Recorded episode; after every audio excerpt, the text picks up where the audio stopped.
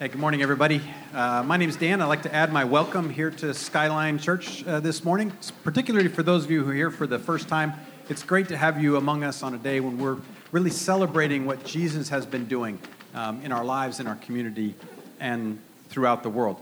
Um, when we talk about Skyline, we, we say that we dream of a place, a place like this place, where we receive from God the hope, the love, the encouragement, and strength that we're all looking for in a way that we can spread it out into our community, starting with our families and extending to the whole world. And it's just, we're really excited about what Jesus is doing among us. You saw uh, Roberto's story, what's happening in the, the life of the Richardson family. That story is repeated over and over and over again. Um, through I'm just looking out and catching faces and, and names and, and knowing the, the things that Jesus is doing in your life. And we're really excited also about what the opportunity that we'll have to do that in community with our new campus on Watchung Avenue because we could be there every day, right? Uh, not, just, uh, not just on Sundays, and that's going to be great. And today, uh, on top of all of that, we have the opportunity to celebrate sending Dario and Juanita as Skyline's first full time missionaries to Paraguay. We've done uh, kind of mission trips before as uh, adults and as our, our junior high and high schools have, have gone out to do a mission activity, but this is the first time we're sending somebody to do it full time. So I want to just explain a little bit about our role as a church and why we do this as followers of Christ. Now, first of all, just to kind of define missionary, sort of a church term there. What do I mean? I mean somebody who's just going and telling other people about Jesus. Um, it's, it has been the practice of the church since the beginning. Those of us who experience life with Jesus, we tell others about it. And we tend to start with our family and, we, and our neighbors, and, and it spills out uh, like that. But, but it extends beyond that um, Paul writes to the Roman church in chapter 10, and he, he tells them that there's no difference among people. And he uses Jews and Gentiles as his example, but, but the principle applies. There's no difference between people that are local and people who are foreign, people who speak the same language as me and people who grew up speaking a different language. There's no difference between us because the same Lord God is the Lord of all and blesses those who call upon him. But Paul goes on to say in, in Romans chapter 10, he says, uh, first of all, he points back to a verse in the Old Testament. He said, Everyone who calls on the name of the Lord will be saved, be rescued from the life that they have, be able to exchange life with Jesus Christ. But he says, How are they going to call on somebody that they don't trust? And that's, that's a pretty fundamental principle, right? If, I, if my car breaks down on the side of the road, I'm not just going to start dialing random numbers, right? I'm, I'm going to call Keith and say, Keith, come, come pick me up. I trust him. He'll come, he'll come and get me, right? How are you going to call on somebody you don't trust? And how do you trust somebody who you don't know? And how will you know somebody if you haven't been introduced, if nobody's told you about them? And how can someone tell you if they haven't been sent? And that's the responsibility of the church that we send because we recognize that this, this faith, this trust that people have in Jesus comes from hearing the message, from hearing the truth about him. So it is a responsibility, but it's also a great privilege for us to send Dario and Juanita today. And we do that very practically by following a skyline principle of not walking alone. Right? They're going far away physically, but we don't want them to walk alone. So we're going to support them in three ways. We're going to support them in prayer. We're going to be asking God to intervene on their behalf. Uh, we'll do that in our life groups. Uh, I encourage you to do that in your own time with God. We'll do that with our prayer teams. We'll be asking God to engage on their behalf in Paraguay. And there's some specific things that you can pray about. When they get there, they need to learn three new languages. They need to learn Paraguayan Spanish. Uh, you say, well, that, they already speak Spanish. Yes, those of us who speak Spanish know that Paraguayan Spanish is not going to be the same as Puerto Rican Spanish or Colombian Spanish or Chilean Spanish or Castilian Spanish.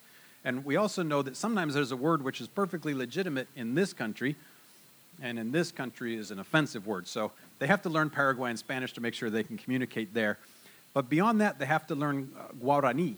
Guarani is a trade language because there's many dialects uh, and, and tribal languages in Paraguay. So the Paraguayan people actually can't talk to each other unless they know Spanish, they can talk in that, or they know Guarani, which is this trade language that the tribes use. So they'll have to learn that language so they can communicate uh, with the tribes. And then beyond that, they have to learn the local heart language of a particular tribe. Um, and they're going to a tribe where that language hasn't been written down. It's not a literate tribe. So they have to uh, kind of figure out how to not just speak and hear and understand the language, but how to write that in a way that they can then translate the Bible and communicate the truth of God to this tribe. So you can pray for that. Um, you can pray that they adapt to the culture, the changes there, particularly Amara. Uh, I've moved my family with a four year old child. Um, it's easier to move them with a one year old because they're like, eh, whatever. But with a four year old, they ask questions, right? What's going on? And, and they have a connection with the community that they're from. And um, so that's, uh, there'll, there'll be some challenges there. So pray for that. And pray that they make a really strong connection with the local national church, uh, Paraguayan Christians who are there supporting what they're doing as well. So we'll pray for them. The second thing that we'll do to make sure they don't walk alone is we'll support them financially. Now, as we do that as a church, part of what you give here to Skyline goes to support them, to make sure they've got you know, food and a place to stay and things like that. Um, and some of you have made the choice to support them personally, and that's great. I, I encourage that. Uh, some of you may be considering that uh, today, and you can certainly talk to Dario and Juanita afterwards about how to do that. Uh, I noticed the sign in the back of our, our meal ministry, um, uh, getting the little uh, cartons out uh, today, and it's kind of like a meal ministry at a distance, right? So it's hard to send a casserole to Paraguay, but, but we can send a check and, and make sure that they've got food to eat. So, in addition to prayer and financial support, connect with them, send them a letter. Let them know that uh, we care, that we're praying about them, that we're concerned about what's happening in their lives and what's happening in Paraguay. You may not know this, but a fairly meaningful chunk of our New Testament in the Bible are letters that people wrote to missionaries or that missionaries wrote back to the churches that sent them. Um, our letters are not going to be as significant as what you find in the Bible, but they're important to keep this connection and make sure that Dario and Juanita are not walking alone. You can get one of these cards at the concierge table. Uh, looks kind of like this. It's got both a snail mail address and an email address. Uh, they probably won't have internet access everywhere that they go there, uh, but they'll come back to town every now and then and be able to connect to email uh, and also uh, to pick up the, the paper mail that we send. Following Jesus uh, in, in many ways is like an epic adventure, right? We, we learn, we grow, we change, we, we make an impact on the lives around us, we leave a legacy in our families and the children, uh, grandchildren that follow behind. But like a good epic adventure, there are some days when the path doesn't seem clear, when there's risk and danger in front of us, and uh, maybe we're a little bit scared, right? Jesus made us a promise. He said, I am with you always. And we get to be the hands and the voice of Jesus in the lives of Dario and Juanita and Amara to let them know that Jesus is with them, we're with them, and they don't walk alone. Can we do that together? Can we make sure that happens? Yes, we can. Yes, we can. So join me in welcoming Dario. Uh, he's going to tell a little bit more about his uh, the ministry in Paraguay. Thank you.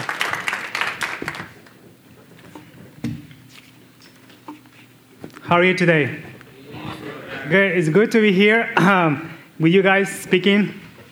What a privilege being this platform and share with you about um, what God's been doing in our lives. I was remembering this morning uh, how far God has taken me in Juanita. As a child, I was seven years old, and um, one of the first jobs I had because my dad left early was to provide for a family. Mom says, You are the man of the house, you got to go find a job. And one of the first jobs was actually go to the river and pick up stones and rocks and carry it to a construction housing project they were building in the area. And you know, pick up those rocks, and other guys will put cement and, and sand and mix it up and to make the foundations for the houses. You know that a good foundation is very important. You want to build something on top on top, on top. Thinking that thought and then thinking out years later, God in His amazing grace is inviting Juanita and I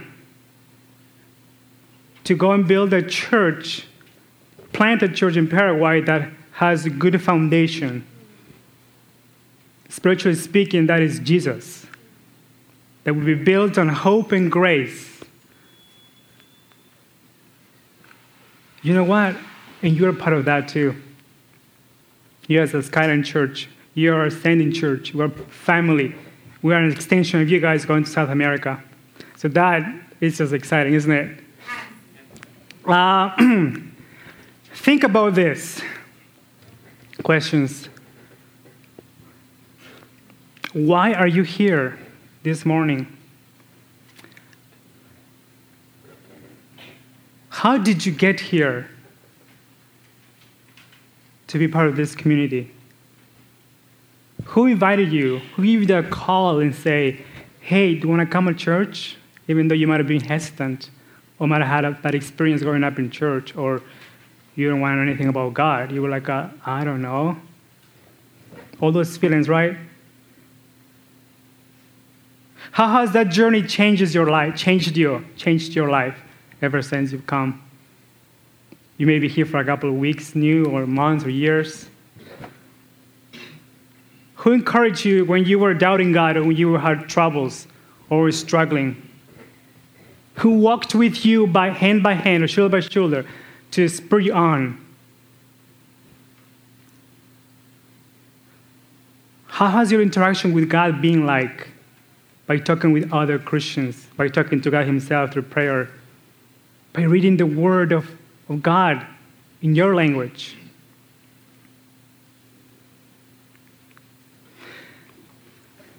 I bet you could say that God has used Skyline to bring hope to your life. So you can build lives built on grace. That's the same motto that we want to do that in Paraguay. In South America. Their people groups are unreached. That means that people groups have no concept of who God is. Just imagine for a second. They don't know nothing about God. They live in fear. What does it mean to live in fear? Living in fear means that you have, you don't know what's going to happen next. And if, if you die, where do I go? What's my purpose in life? why I was born, all those questions people ask anywhere. A daughter dies in the village, for example, and then mom and dad go to the witch doctor and they say, Help us. We don't know what's going on. She's, she's dead. What do we do? Then the witch doctor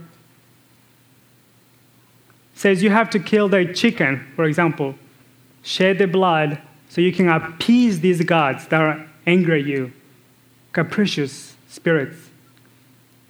The spiritual world in the tribal village is very visible. Here in America, takes a different shape. What do you do with that? They are separated by their sin from God by their sins. Have you ever struggled with bitterness, angry, Jealousy? Maybe not, right? Not in America. People there are human beings, just like you and I, go through the same things. But the difference between you as, as believers is that you know where you're going when you die. You know who can who holds the future. You know who you can go to when life gets tough. If you don't know how to parent, God will teach you how to love your wife, your spouse, how to love others. So, how do we do this? What I'm telling you right now, when you go to a tribe, well, you go there. God t- told Juanita and I, you have to go. Like, a, okay. So we went to school for two and a half years, and then we get training on how to work cross culturally. So we're going there we're going to live among them. We're going to build our house in the village. We're going to learn the language. That can take about four or five years. They have nothing written down in the language. No, you cannot have Google Translator there. It doesn't work there.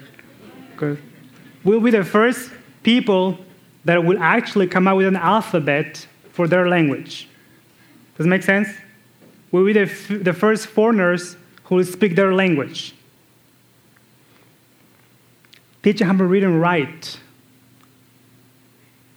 Then we'll translate the Bible into their heart language, not in English, not in Spanish, but their mother tongue.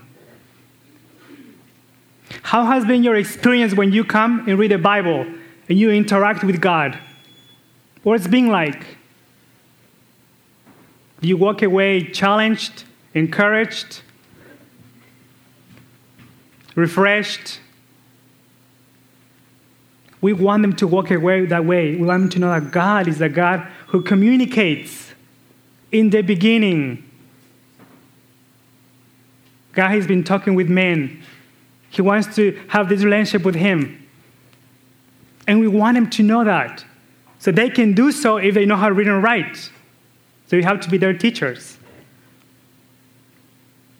And then we teach the Bible chronologically in order so they have a better picture of what the whole Bible is all about, what it's telling us.